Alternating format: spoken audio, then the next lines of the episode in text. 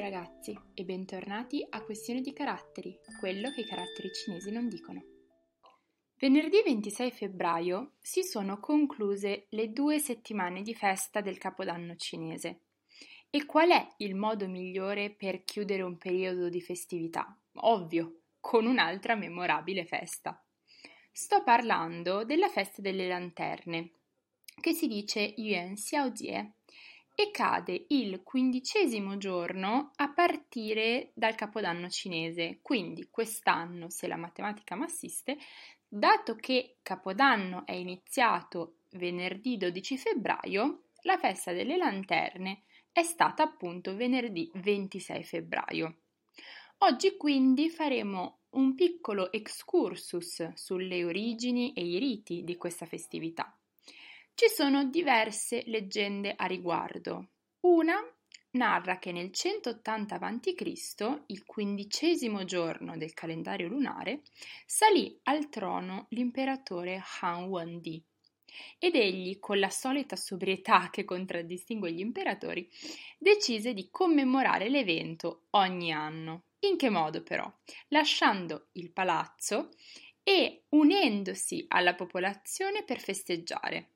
E fu così che ogni famiglia del regno, per rendere omaggio al suo imperatore, appese fuori dalle abitazioni e dai luoghi pubblici delle bellissime e coloratissime lanterne. Pensate che nel 713 d.C. a Xi'an fu eretta una montagna di 7 metri fatta interamente di lanterne, che erano all'incirca 50.000. Un'altra leggenda, invece, racconta di una divinità molto arrabbiata che voleva bruciare l'intera capitale proprio il quindicesimo giorno del primo mese lunare. I cittadini quindi, per ovviare a questo problema, pensarono di attaccare alle loro case delle lanterne colorate che facessero credere alla divinità che la città stava già bruciando e quindi poteva lasciarli in pace. Tra le varie usanze di questa festa troviamo il lancio delle lanterne, sulle quali solitamente si scrivono indovinelli oppure frasi di buon auspicio, poi c'è la danza del leone, che dovrebbe attirare la fortuna e che forse dovrei anche provare io. E infine, quella che mi è piaciuta più in assoluto è una tradizione culinaria, ovviamente, che è quella degli yuan xiao. Gli yuan xiao sono degli gnocchi dolci di farina di riso con varie farciture e sono cotti o al vapore oppure possono essere fritti. Diciamo che i ripieni che propongono non sono a mio gusto troppo invitanti. C'è la crema di fagioli, che è un ripieno tipico cinese, oppure anche petali di rosa.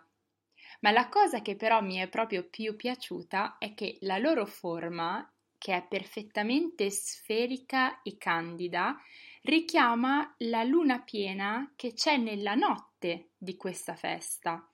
Infatti, non so se ci avete fatto caso, ma il 26 febbraio c'era una luna pienissima e bellissima che ricorda proprio gli Yuan Xiao. Quindi, siccome oggi parliamo di lanterne, non posso non dirvi come si dice lanterna in cinese, ovvero Huadeng, dove Hua significa fiore, che è lo stesso dei popcorn della scorsa puntata, non so se vi ricordate. E poi c'è Dong, che significa luce. Quindi, in poche parole, le lanterne sono dei fiori di luce che volteggiano nell'aria.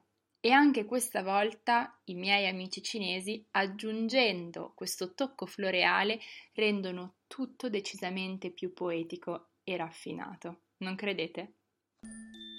Bene amici, per oggi è tutto. Spero che la puntata di oggi vi sia piaciuta.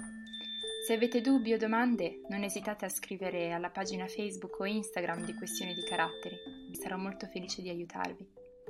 Detto questo, spero di rincontrarvi alla prossima puntata e zai jian!